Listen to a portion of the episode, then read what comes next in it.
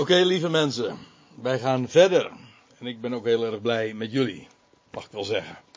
Want wat is een spreker zonder luisteraars, nietwaar?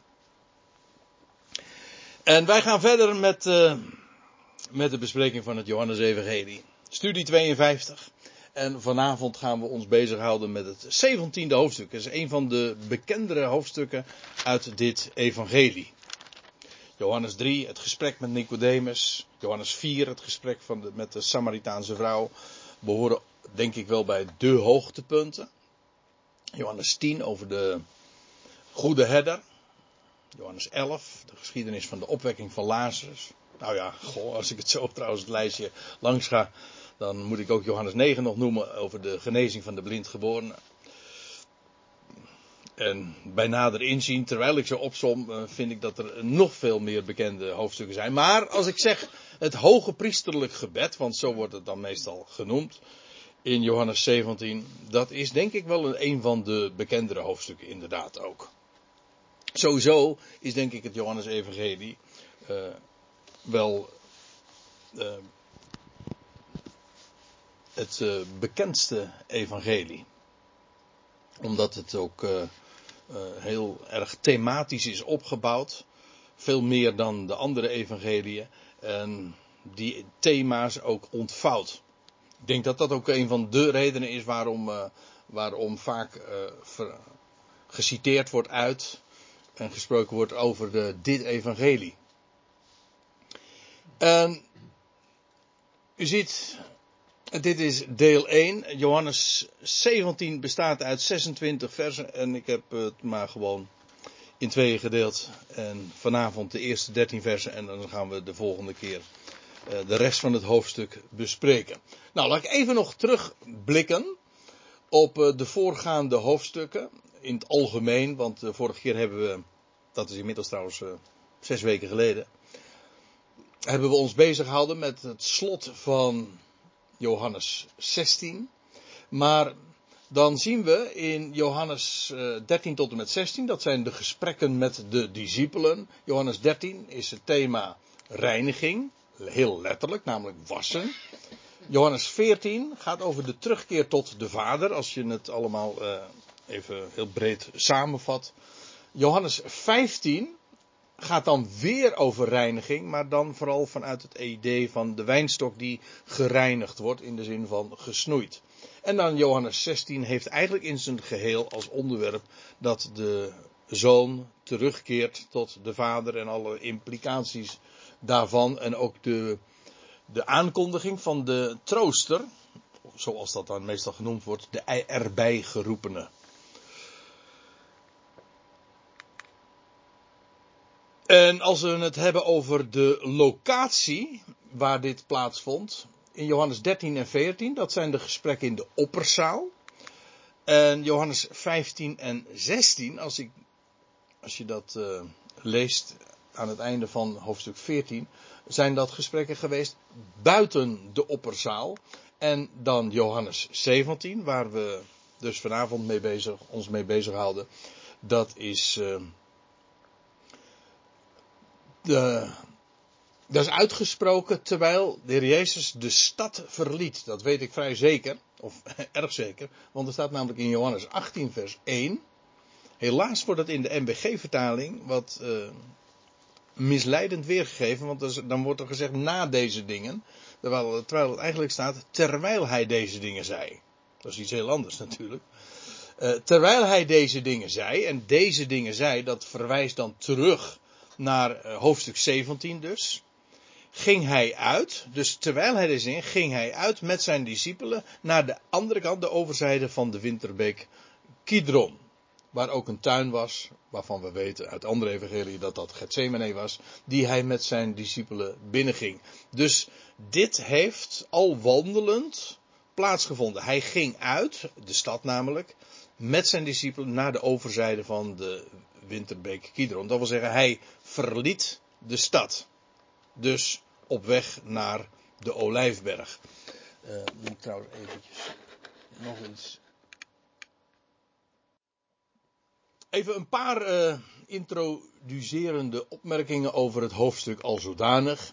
Eh, ik zei al, het staat bekend als het hoge priestelijk gebed. Ik moet erbij zeggen, die term zelf staat niet in de Bijbel. Maar ik moet u erbij zeggen, ik vind het uh, wel een heel treffend gekozen woord. Omdat inderdaad de Heer hier als een hoge priester de zijnen uh, opdraagt bij zijn vader. En daar komt trouwens nog bij dat hij hier. Heb ik het dia zeker toch nog verkeerd ingedeeld? Nou ja. Uh, dat hij hier. Ik kom daar straks nog eventjes op terug. Dat hij inderdaad al zich uh, plaatst achter het werk. En als het ware al de stad uit is. de aarde verlaten heeft. En ook trouwens de olijfberg als type van, van zijn heen gaan. Uh, wel daarheen is hij op weg. Dus precies wat, je van de hoge, wat we van de hoge priester ook weten. Ik zei al, ik kom er straks nog even op terug. Uh, nee, ik kom er nu op terug. Uh, want hij verliet de stad, ging naar de olijfberg. En dat is uh, een type, als je het zo beschouwt, van de tegenwoordige tijd waarin de Heer buiten de legerplaats is. En ik zei al, de Olijfberg als, als type van uh, de berg waar hij uiteindelijk ook inderdaad het aardse toneel verliet. Dus die hele, de setting waarin hij deze dingen heeft uitgesproken, is denk ik ook heel veelzeggend. En onderstreept feitelijk eigenlijk alleen maar dat hij inderdaad hier als hoge priester optreedt in het heiligdom al. En daarbij de zijnen op zijn hart draagt en op zijn schouder. Dat is uh, denk ik de, de strekking ook van dit hoofdstuk. De structuur van dit hoofdstuk, ik heb het hier eventjes in zijn geheel afgedrukt. En dan zie je ook, maar dat is het enige wat ik, uh, waarom ik het op deze manier even nu weergeef, is dat het weer een inversiestructuur uh, te zien geeft. Dat wil zeggen, de, het begin en het einde, dat uh, loopt parallel. En vervolgens is alles gekeerd naar het middelpunt. Het, het middelste gedeelte, dat staat letterlijk ook qua structuur centraal. Het tweede gedeelte komt dan weer overeen met het een na laatste. Of laat ik het nog wat duidelijker doen, want uh, op deze manier word je er niet zoveel wijzer van uit. Uh, maar het is zo dat de eerste vijf versen, daarin gaat het om de verheerlijking van de zoon. Maar dat is ook precies waar het hoofdstuk mee afsluit. Namelijk de heerlijkheid van de zoon. En dan krijg je vervolgens in vers 6 tot 11 dat de discipelen worden aan, nee, niet aangesproken, het is een gebed, dus God wordt aangesproken, maar het onderwerp is de discipelen, terwijl het ene laatste gedeelte gaat het over degene die door hun woord, dat wil zeggen door het woord van de discipelen, in mij zouden geloven. En dat loopt dus ook parallel. Degenen die en de discipelen en degenen die door hun woord uh, zouden geloven in de Heer Jezus Christus. En dan het centrale gedeelte, dat is het gebed uh, waarin de Heer Jezus in eerste instantie bewijst uh, en verhaalt in het gebed hoe hij hen, de discipelen, heeft bewaard. En vervolgens ook in vers 15 tot 19 uh, de bede uitspreekt of God hen ook uh, zou bewaren vervolgens uh, in de wereld. Nou, dat is typisch het werk van een, een hoge priester. Dus ik moet u zeggen, de hele benaming van het hoofdstuk vind ik toch wel, wel heel treffend. Dus dat even in het kort de, de hele opbouw van het hoofdstuk. Goed, nou, dat uh, betekent dat we bij vers 1 kunnen beginnen te lezen. En dan staat er, deze dingen sprak Jezus. En dat verwijst natuurlijk terug, maar vervolgens, en hij hief zijn ogen op tot in de hemel. Feitelijk is dit de verbindende schakel tussen hoofdstuk 16 en vers 17. En hij hief zijn ogen op, letterlijk, uh, tot in de hemel. En hij zei, hij was op weg naar de olijven en hij hief zijn ogen op. Dat is trouwens de, uh, nou ja, ik zeg niet de meeste, meest voorkomende, maar in ieder geval een gebedshouding die we heel dikwijls aantreffen. Dat de ogen worden opgeheven. Bekend is met name die ik hier in het midden heb staan, Psalm 121. Ik hef mijn ogen op naar de bergen. En dan? Ja, en daar hoor ik al twee versies. Dat vind ik altijd mooi.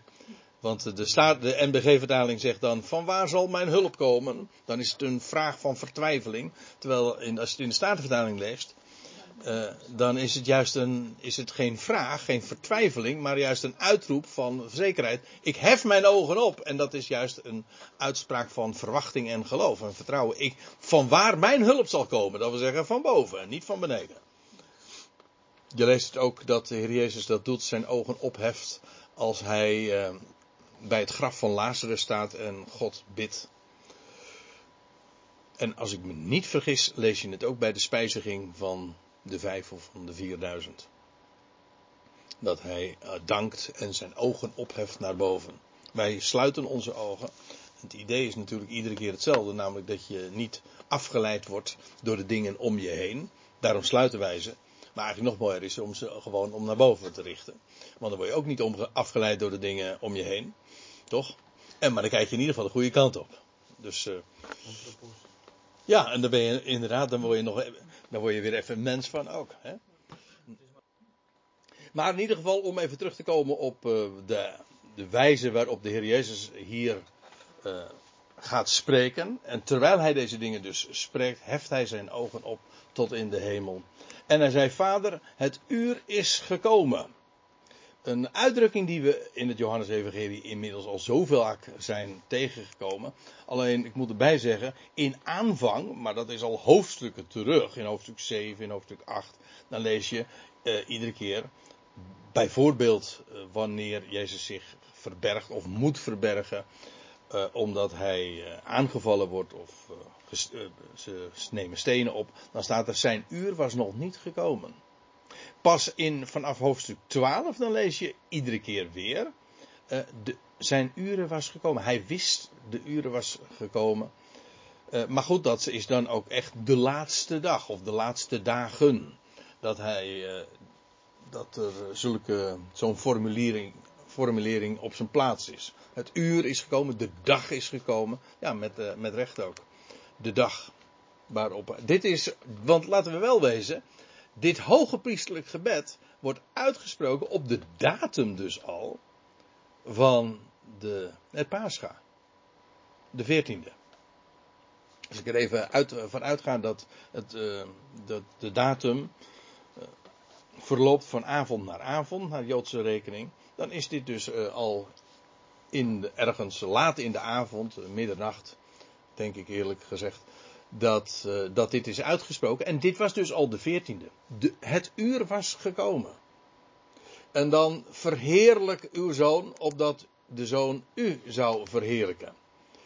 Hier zie je trouwens ook duidelijk hoe uh, de Heer echt uh, al op de, de, de mijlpaal heeft bereikt. En zegt van verheerlijk uw zoon. En feitelijk al daarmee aangeeft, zich plaatst achter het werk dat hij ja, dat nog gecompleteerd moest worden. En, want hij zegt, verheerlijk uw zoon. Nou, dat is natuurlijk niet gebeurd toen hij aan het kruis werd gehangen. Dat was juist zijn uiterste vernedering.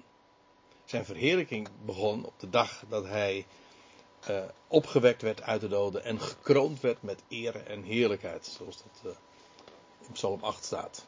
Toen hij op werd gewe- opgewekt, hoe zeg je dat? opgewekt werd en verhoogd aan Gods rechterhand. Dat was de verheerlijking van de zoon.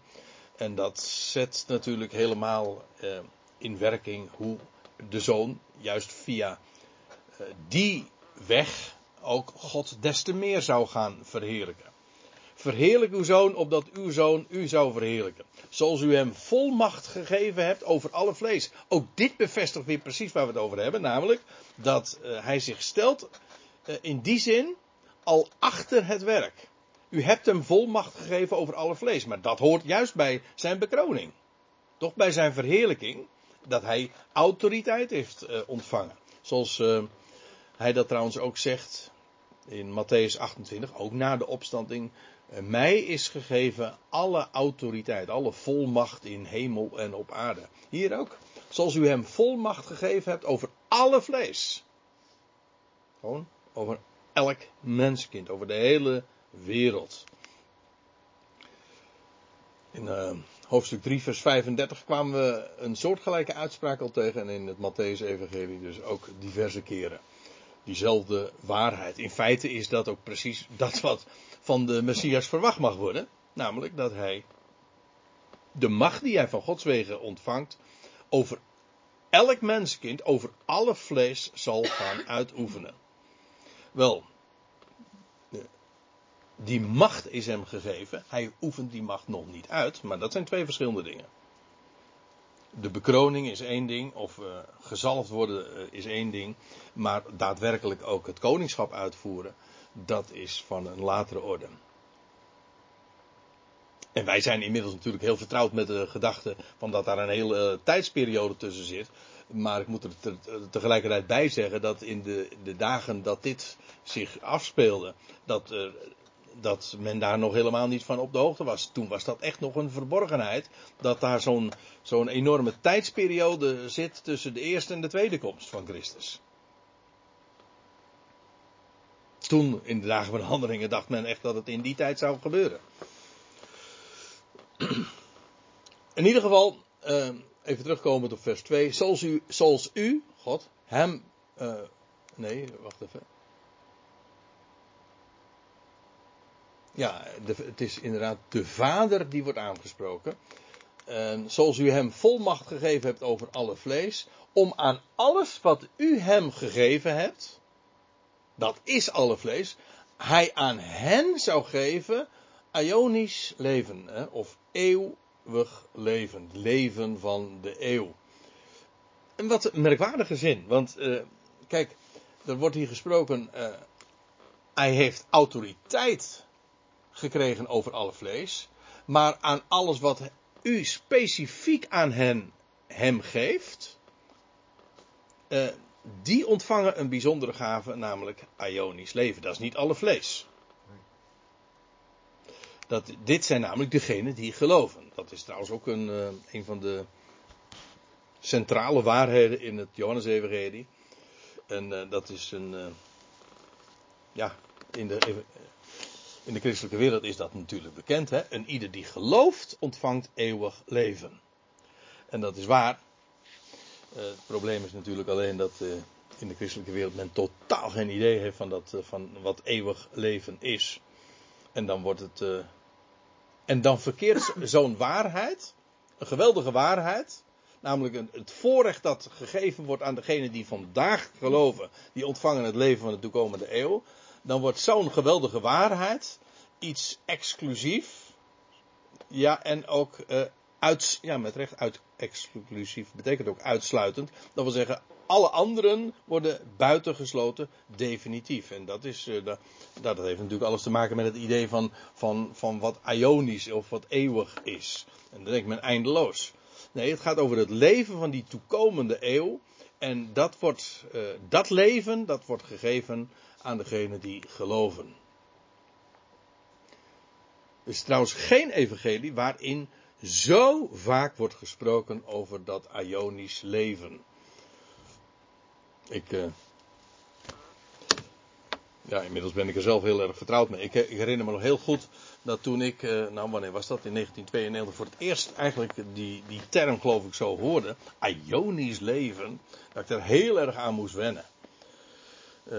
Ik keek vroeger naar de man van 6 miljoen en toen hoorde ik over bionisch, dat kende ik wel, maar, maar ionisch.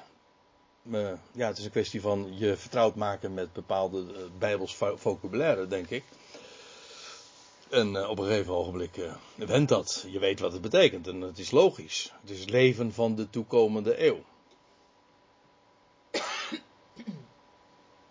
En als je het schrijft, heb ik er ook, daar heb ik er ook helemaal niet de minste moeite mee. Want dan zeg je gewoon eeuwig leven. Trouwens, als je het zo zegt, dan uh, is het net of je een spraakgebrek hebt of zo.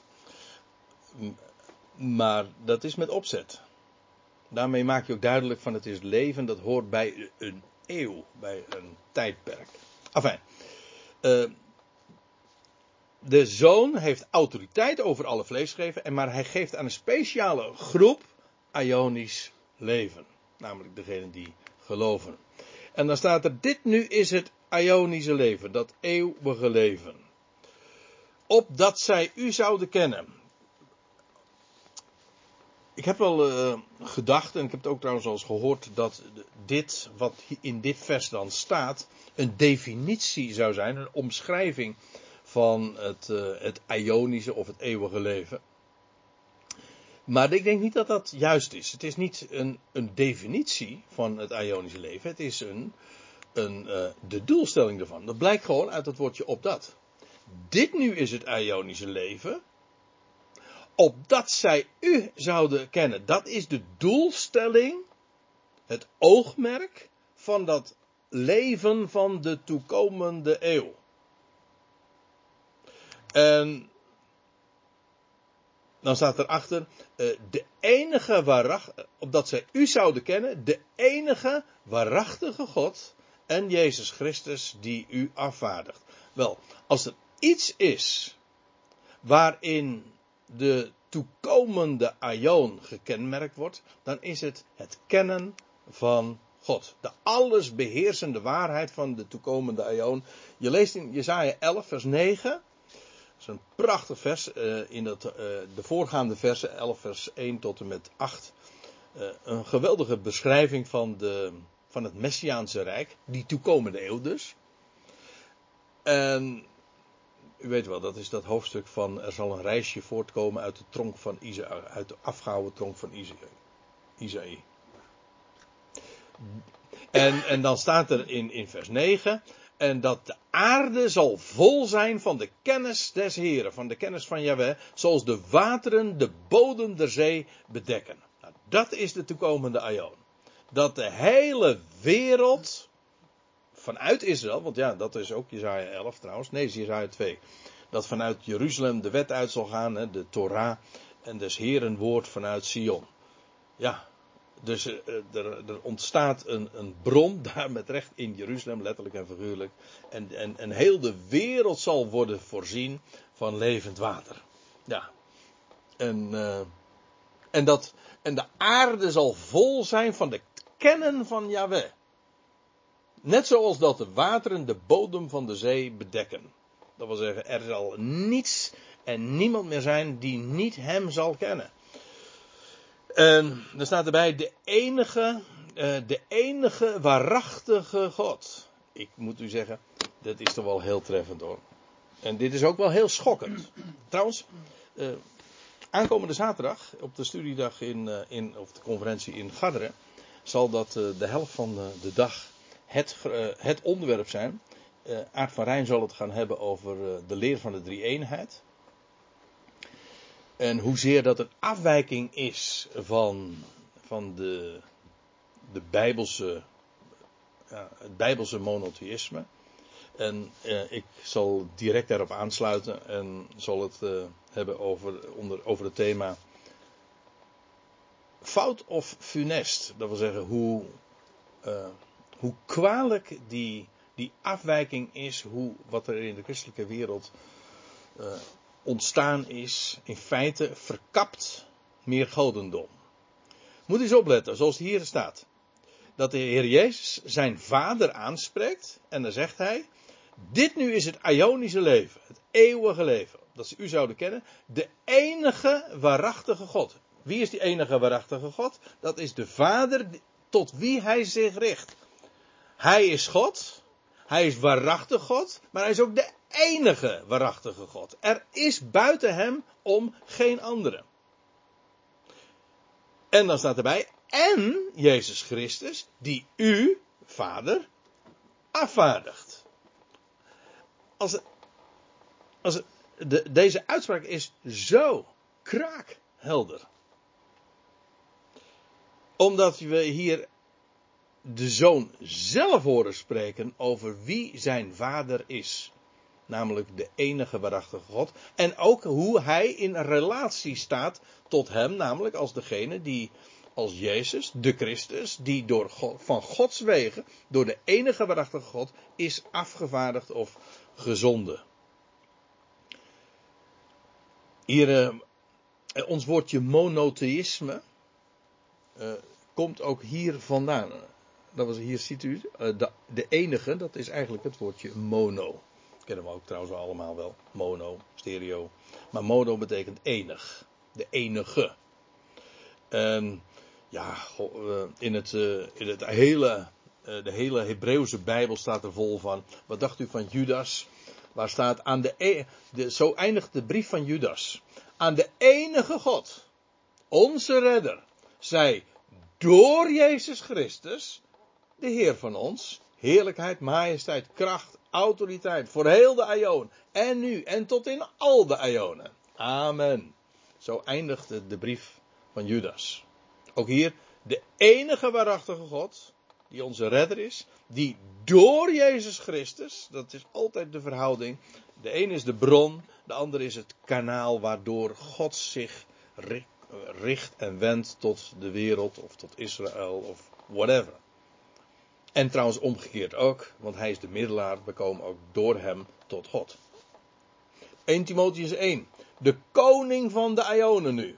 De onvergankelijke, onzienlijke, enige God zij eer en heerlijkheid tot in de Ionen van de Ionen. Amen. Ja, dit is, dit, is, een lofprijzing. Omdat je je richt tot de enige die werkelijk God is. Maar ziet u ook hoe, hoe fundamenteel dit is? Ook uh, dat dit de bedoeling is, het hele oogmerk van het Ionische leven, namelijk het kennen van God. Namelijk de Vader van de Heer Jezus Christus als de enige waarachtige God.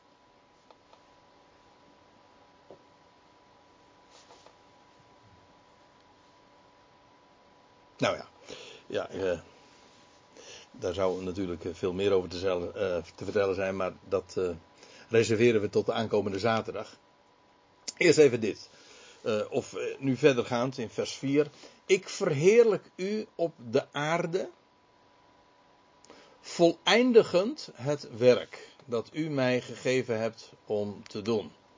Ja, en die voleindiging zou juist ook op deze dag, op deze datum, op deze 14e Nisan uh, plaatsvinden. Want ja, wat gebeurde er op de 14e Nisan? Er werd het paascha geslacht. En hij zou als het paascha uh, geslacht worden. Als een lam ter slachting worden geleid. En dat is de voleindiging van zijn werk. En zou eindigen in de dood en dan gaat God werken. Want toen was hij dood en zou God hem uit de doden opwekken.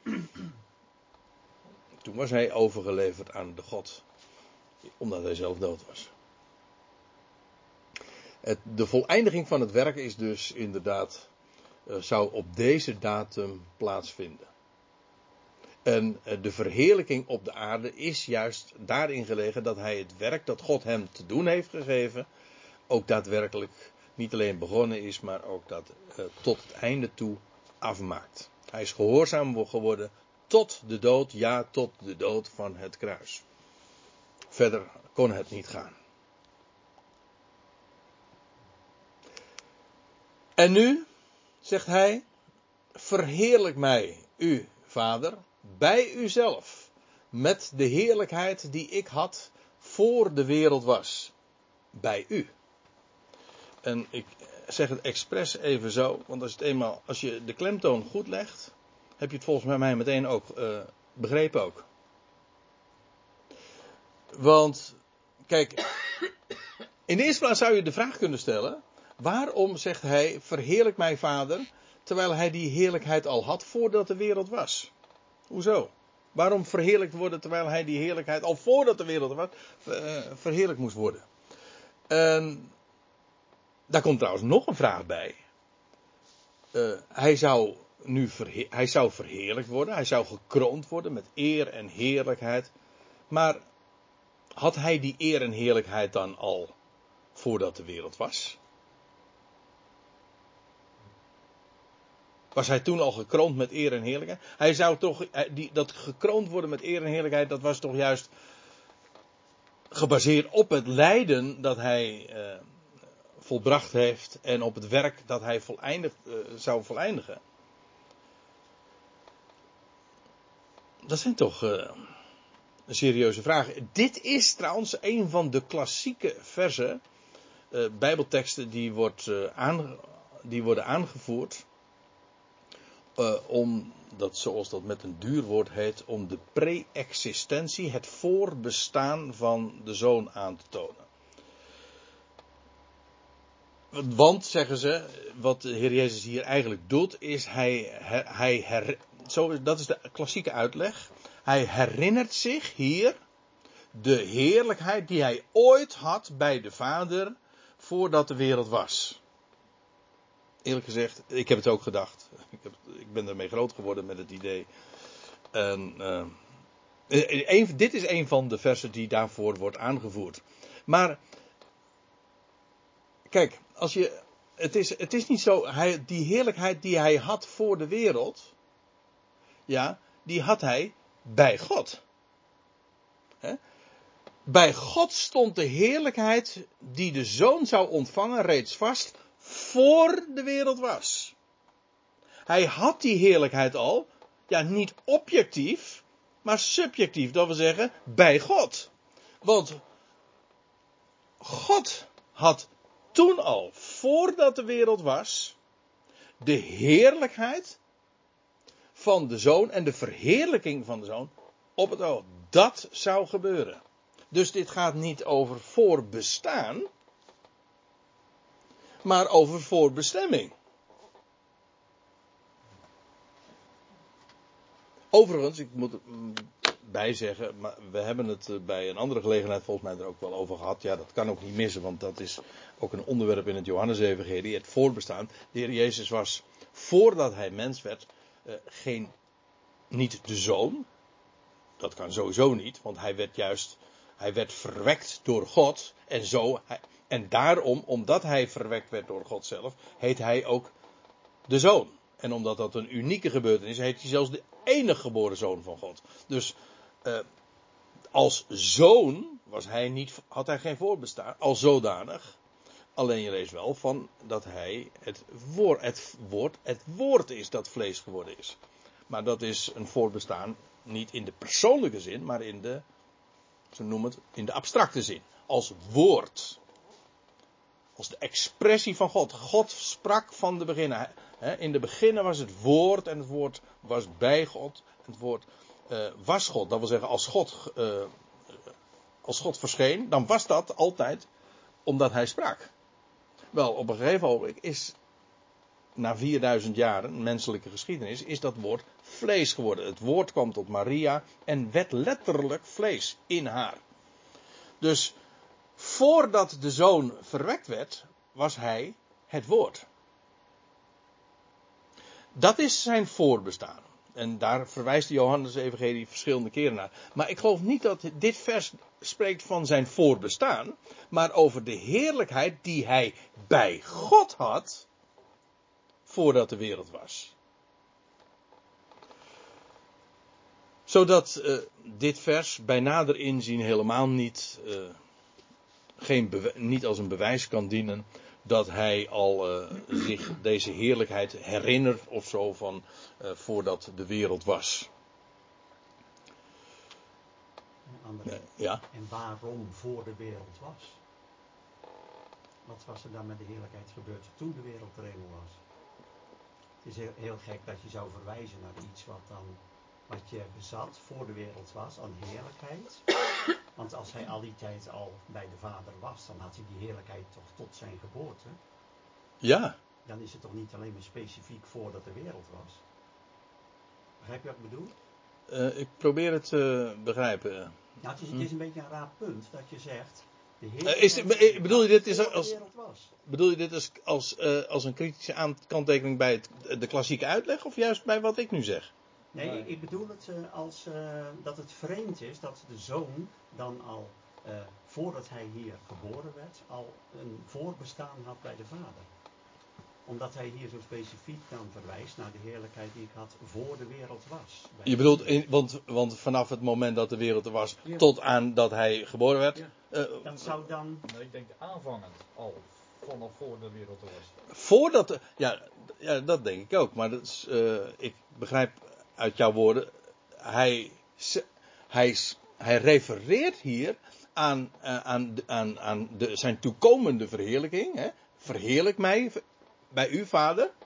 Maar dan zegt hij, met een, met, met, uh, bij uzelf, met de heerlijkheid die ik uh, had voor de wereld, bij u. Zoals wij ja, dus, voor de grondlegging der wereld al uh, eigenlijk geroepen zijn. Geroepen zijn, ja. ja. Die roeping bleef gewoon staan. Ja. Die heerlijkheid ook.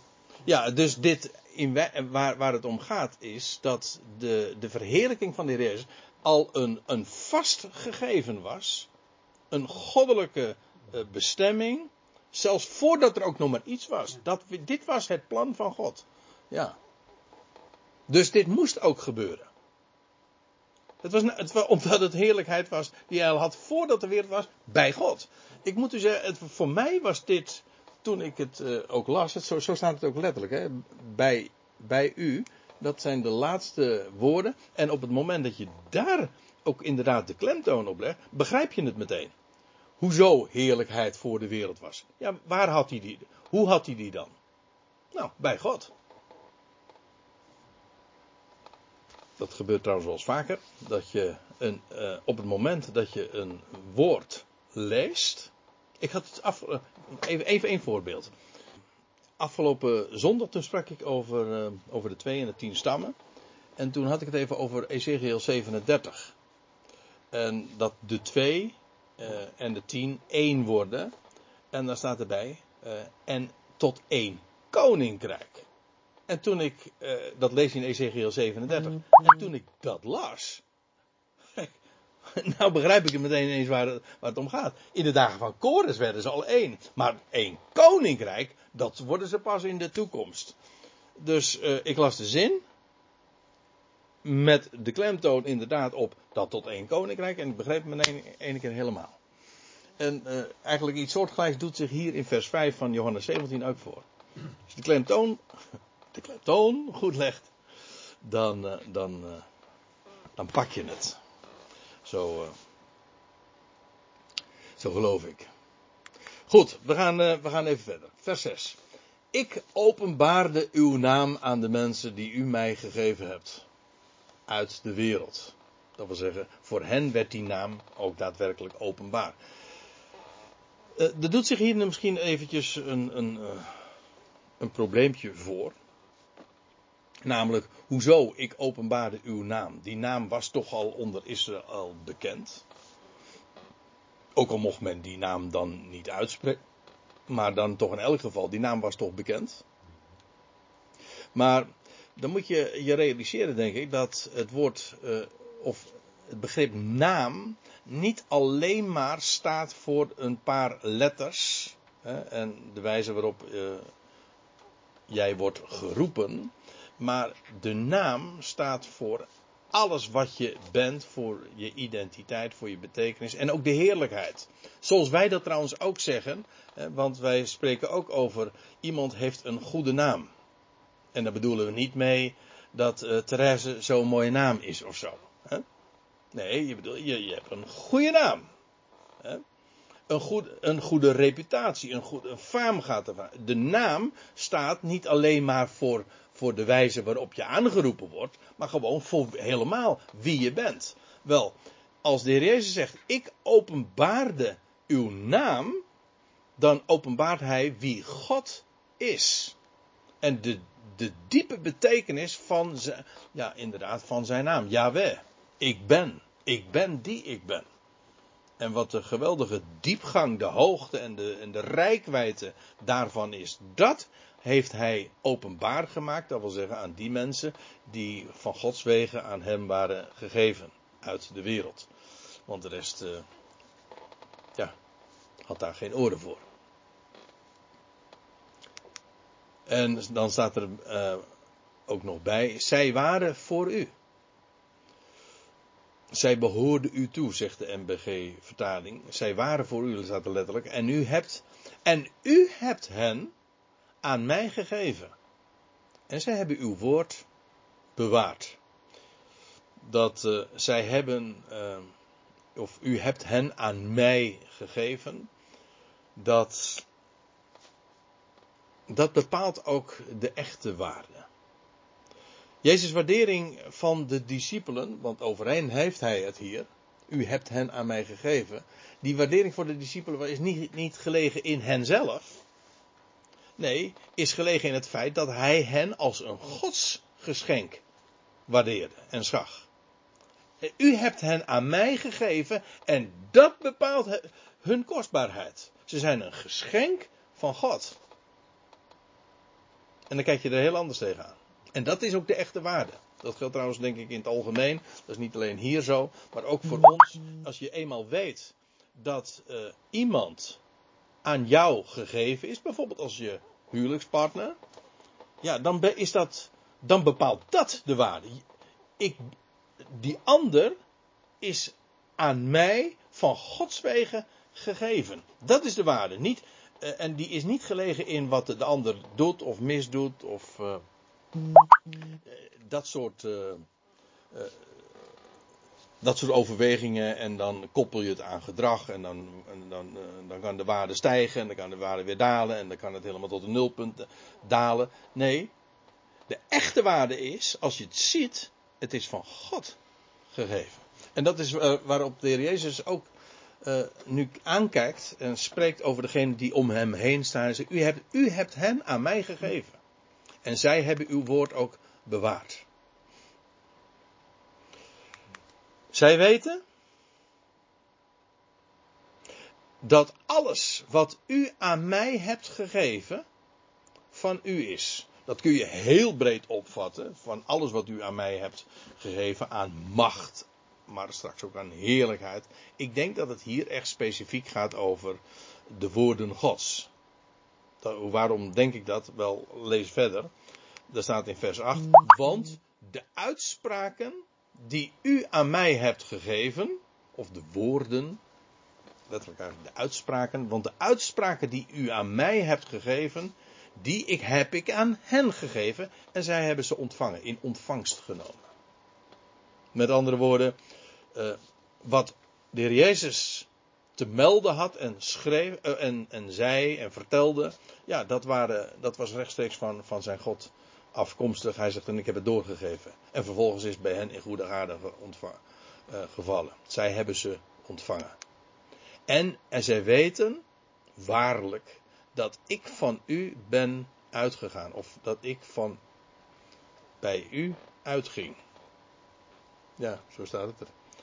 En zij geloofden dat u mij zond of mij afvaardigde.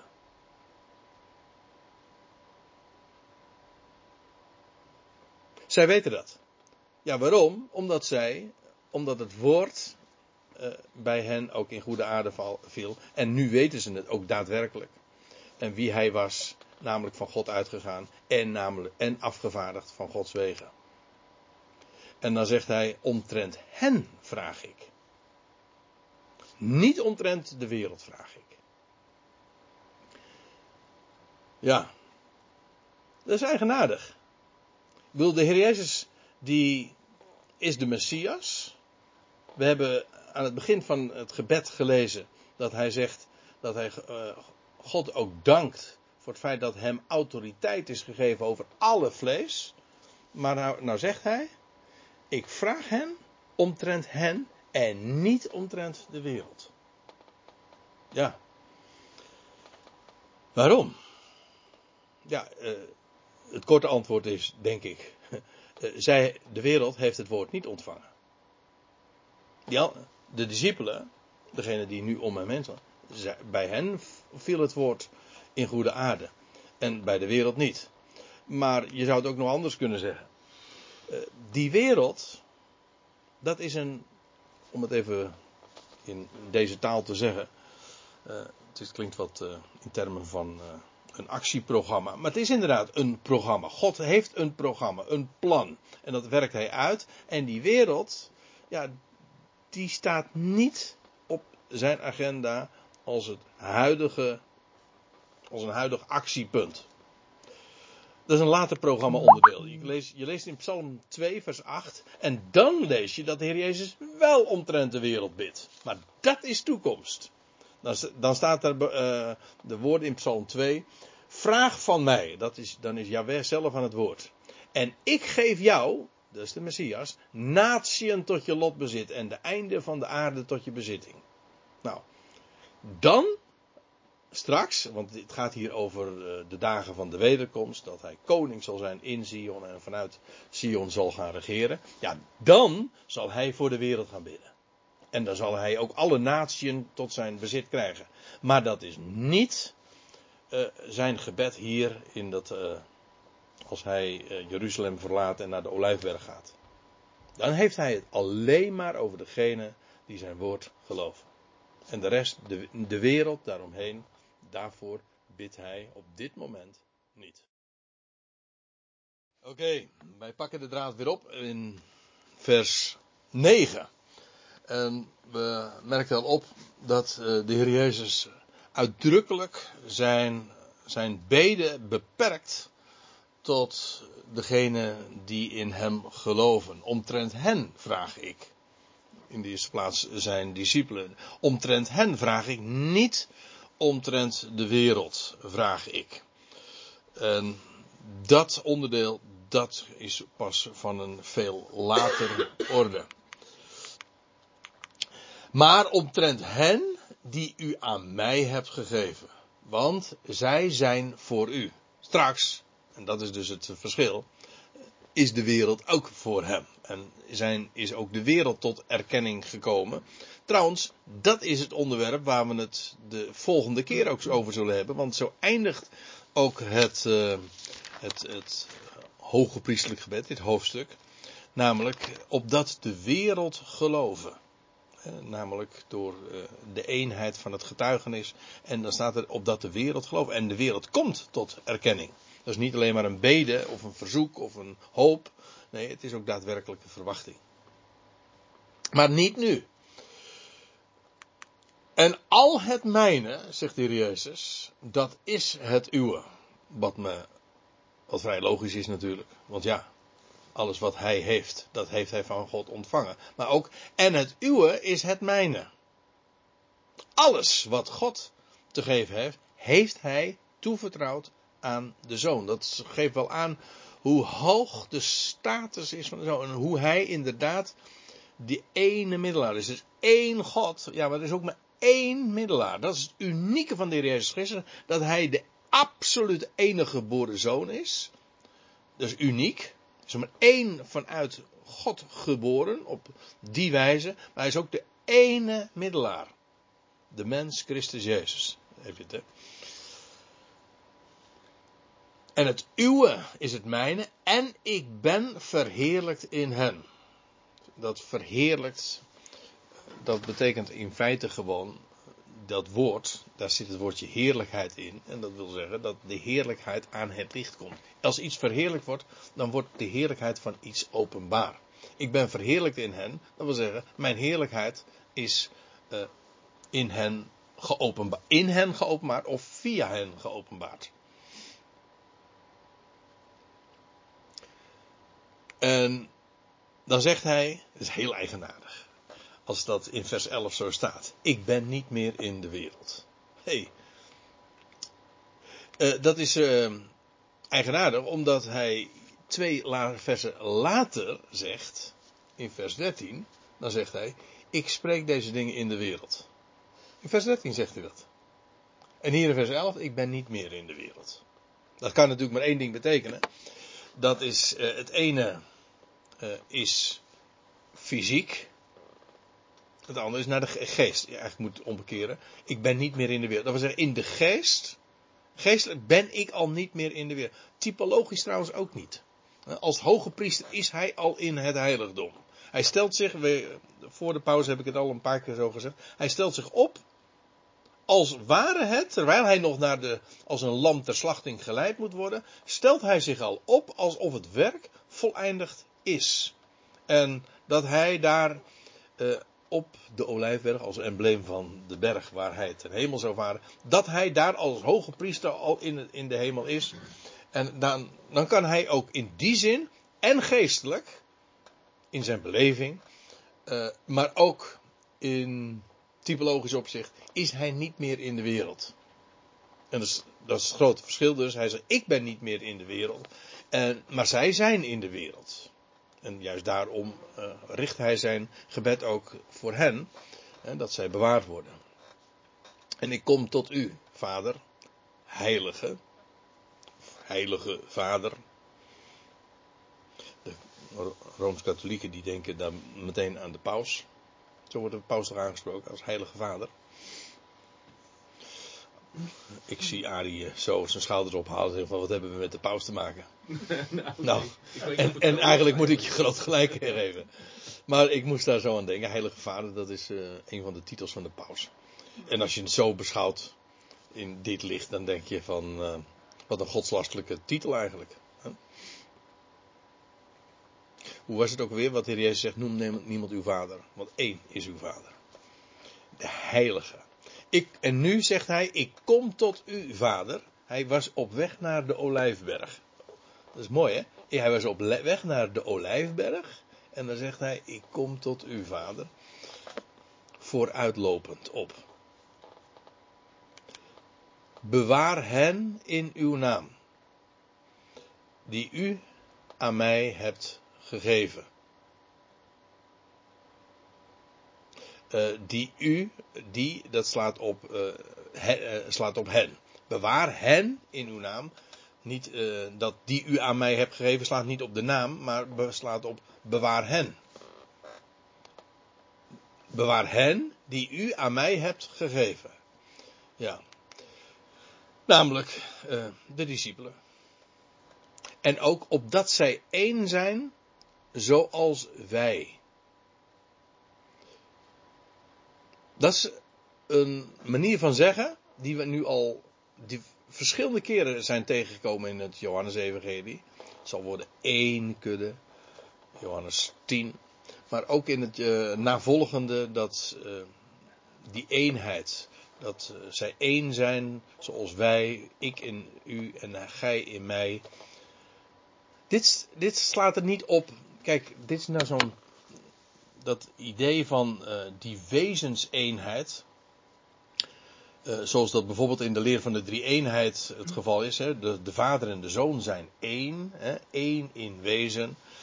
Maar zo spreekt de Heer Jezus er helemaal niet over. Hij spreekt over inderdaad, hij is één met de vader. Hij zegt, dat zegt hij trouwens ook in Johannes 10. Ik en de vader zijn één. Maar daarmee bedoelt hij niet één persoon of één in wezen. Nee, op, hij, hij doelt daarbij op de eenheid die zij samen vormen. Zoals hier ook staat. Bewaar hen in uw naam, opdat zij één zijn zoals wij één zijn. Eén in werk, één in bedoeling, één in streven, één in liefde. Dat. Dat is die eenheid waar hij het over heeft. En ik zal u vertellen, deze beden, dat geldt trouwens voor alle verzoeken die de Heer doet, hier doet in dit gebed, zijn vervuld of worden vervuld. Zo moet ik eigenlijk zeggen, want een deel uh, is nog toekomstmuziek, maar niettemin, uh, het is niet alleen maar een vraag waarvan het uh, misschien niet wel of niet vervuld wordt. Nee, de verzoeken die de Heer doet, die worden vervuld. Geldt ook voor deze. Hij bidt voor de zijne, voor zijn, voor zijn discipelen. Hij zegt opdat ze één zijn. Maar dat is ook vervuld. In hun. Uh, nou ja, in wat we lezen in het Nieuwe Testament. De apostelen zijn tot een eenheid gesmeed in het getuigenis van de aangaande de Messias. En ze hebben één schouder aan schouder, eendrachtig, uh, als een volstrekte eenheid, uh, niet alleen maar het getuigenis gesproken, maar ook het getuigenis opgetekend, zodat, dat, uh, ja, zodat we in de schriften daarvan, het verslag daarvan vinden. Dus die eenheid waar hier de Heer voor bidt, dat is een vervuld gebed. Toen ik met hen was in de wereld, bewaarde ik hen in uw naam. Hier zie je trouwens ook heel duidelijk wie die hen zijn. Die hen, dat zijn, is heel specifiek. We hebben al uh, de laatste hoofdstukken die we nu tot dusver hebben besproken in het Johannes Evangelie, hebben dat al een heel aantal keren opgemerkt dat het zo belangrijk is om te zien dat de Heer Jezus heel specifiek ook in die opperzaal zich richtte tot, maar ook sprak over de, eh, de discipelen en over wat zij te doen zouden krijgen. En over wat zij zouden ontvangen. Bijvoorbeeld dat de Heer Jezus zegt van alles wat je bidt in mijn naam, dat zal je ontvangen. En wat heeft men gedaan? Men heeft zo'n tekst uit zijn verband geplukt en zegt van oh, wacht even, dat gaat, dat gaat over ons. En dan wordt dat zomaar aan, uh, aan, aan de goede gemeente verteld en, uh, en gezegd van als je, kijk maar, het staat in de Bijbel. Ja, maar wie zijn dat? Over wie sprak de Heer? Net als hier in Johannes 17, vers 12. Degene over wie hij sprak, de hen, dat zijn de discipelen. Toen ik met hen was in de wereld. Dat zijn niet u en ik. Dat waren degenen die ook nu trouwens met hem meeliepen vanaf de stad naar de Olijfberg. Toen ik met hen was in de wereld, bewaarde ik hen in uw naam. Ook hier weer heeft die naam die grote betekenis van de alle, alles wat eigen is aan en behoort aan uw identiteit, aan wie u bent, aan uw heerlijkheid, etc. Wat u te zeggen hebt. Dat is allemaal uw naam. De naam namelijk die u aan mij hebt gegeven en ik behoede hen. Ja, in de eerste plaats denk ik in, in het woord. En daar staat er nog bij. En niemand uit hen ging verloren. Dan de zoon van de ondergang. Dat komt misschien niet helemaal uit de verf. Nou, eh, het komt helemaal niet uit de verf. Maar het woord voor verloren en ondergang is in feite uh, hetzelfde grondwoord. In uh, de zoon van de verlorenheid, zo zou je het ook uh, kunnen vertalen. De ondergang. Maar in ieder geval, daarom wijs ik er eventjes op. In het Grieks staat hier gewoon hetzelfde grondwoord. Verloren, verloren gaan. Ook dat is weer zo'n typisch woord. Wat in het kerkelijk spraakgebruik natuurlijk een bepaalde klank heeft gekregen. Hoe vaak zijn we dat nou alleen al vanavond tegengekomen? Al, eh, als we het hebben over de Zoon van God. Over, als we het hebben over het eeuwige leven. Uh, verlorenheid. Die hebben Heilige Vader. Die hebben allemaal zo een uh, in, al of niet in bepaalde kerkelijke segmenten, of in, in de volle breedte van de christenheid, hebben zo'n specifieke klank gekregen, dat ze zelfs soms helemaal in zijn tegendeel verkeerd zijn. Verloren gaan is één zo een van die woorden. Wie het in het kerkelijk jargon heeft over verloren gaan, die denkt meteen per definitie aan verdoemd, en aan, een, uh, nou ja, aan de eindeloze hel. En komt nooit meer goed. Verdoemd, hel, allemaal woorden die al niet bijbels zijn. Uh, verloren gaan, dat, dat betekent omkomen. Dus, er zijn trouwens heel veel voorbeelden ook van. In, want het woord, het specifieke woord wat hier gebruikt wordt, dat kom je heel wat keren tegen in het Nieuwe Testament. Je leest bijvoorbeeld van Herodes, die de kinderen in Bethlehem, weet je wel, de jongens onder de twee, die, uh, die bracht hij om. Dan staat er hetzelfde woord. Deed hij, hij deed hen verloren gaan. Het gaat niet over de hel of over verdoemd. Dat wil zeggen, ze kwamen om. Ze gingen verloren. Hun leven raakten ze kwijt. Dat is omkomen. Dat kan in menselijke termen dan inderdaad definitief zijn, omdat ja, iemand die omgekomen is, daar, dan, die vallen buiten het menselijk bereik, daar kun je niks meer aan doen. Maar uh, voor God niet. Daar ben ik erg blij mee dat dat zo is. Hij zoekt het verlorene. En hij vindt het ook weer. Dat is, uh, dat is nog het allermooiste natuurlijk. En dat geldt trouwens ook voor degene die hier genoemd wordt. En niemand uit hen ging verloren. Uh, dan alleen de zoon van de ondergang. Inderdaad, uh, de zoon van de ondergang, dat is ook hier letterlijk uh, wat er met hem gebeurd is. Ik, op het moment trouwens dat de Heer Jezus deze woorden uitspreekt, is die nog niet. Heeft hij zich niet verhangen, maar het zou nog maar een paar uurtjes duren. Want dit is in de nacht dat het uitgesproken wordt en het zou in de vroege ochtend zijn. Als Judas dan ziet dat, uh, dat Jezus niet geprovoceerd is om zich als Messias op te werpen, ja, dan ziet hij dat zijn, uh, zijn hele oogmerk uh, gestrand is en dat ze, en dan is hij zo gefrustreerd en nou, dan verhangt hij zich. En dan is die, dat is zijn ondergang. Hij, die, hij ging dus van al die, van degenen die de Heer Jezus had uitgekozen, is alleen, zou hij alleen ondergaan, verloren gaan, omkomen.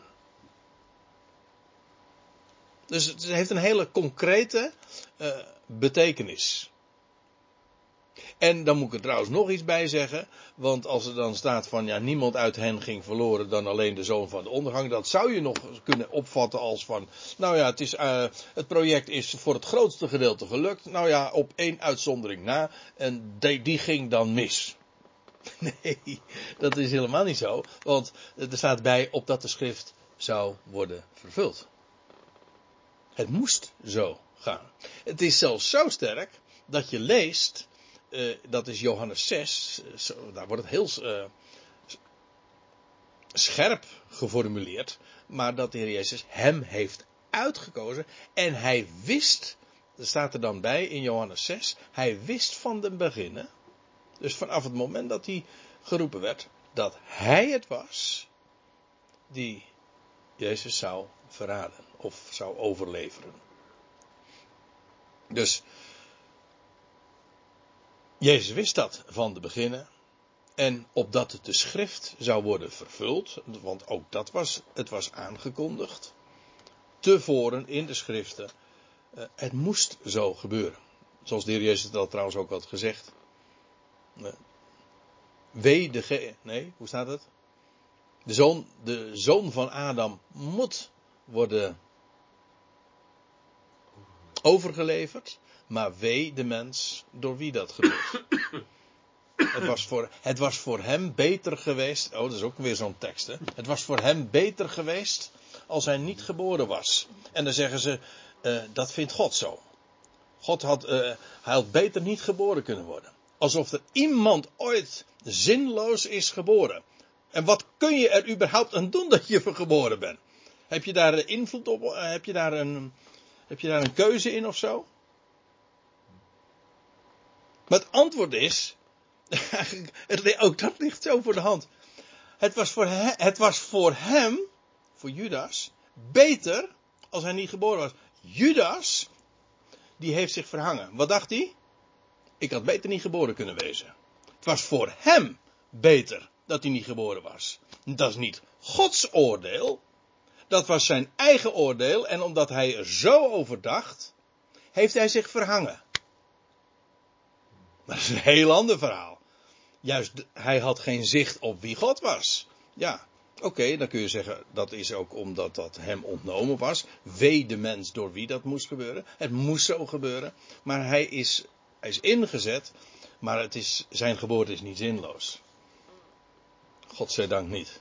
De schrift moest vervuld worden. En God heeft een plan met elk mens en alle elk mensenkind, inclusief Judas. En hij gaat zijn naam ook eer aandoen. En dat betekent dat hij een godlover wordt. Want dat is wat Juda betekent. Ook hij gaat zijn knieën buigen en zijn tong zal God loven. Dat is een onvoorstelbare gedachte. Opdat de schrift zou worden vervuld. En uiteindelijk De glorie van de schrift, dat wat staat opgetekend, dat blijft altijd staan. Dat woord is krachtig, het is levend, het is solide. En alles wat daarin staat opgetekend, dat zal worden vervuld, inhoud krijgen. Ja, wat, uh, wat moet je nog meer? Daar kun je je werkelijk helemaal aan toevertrouwen.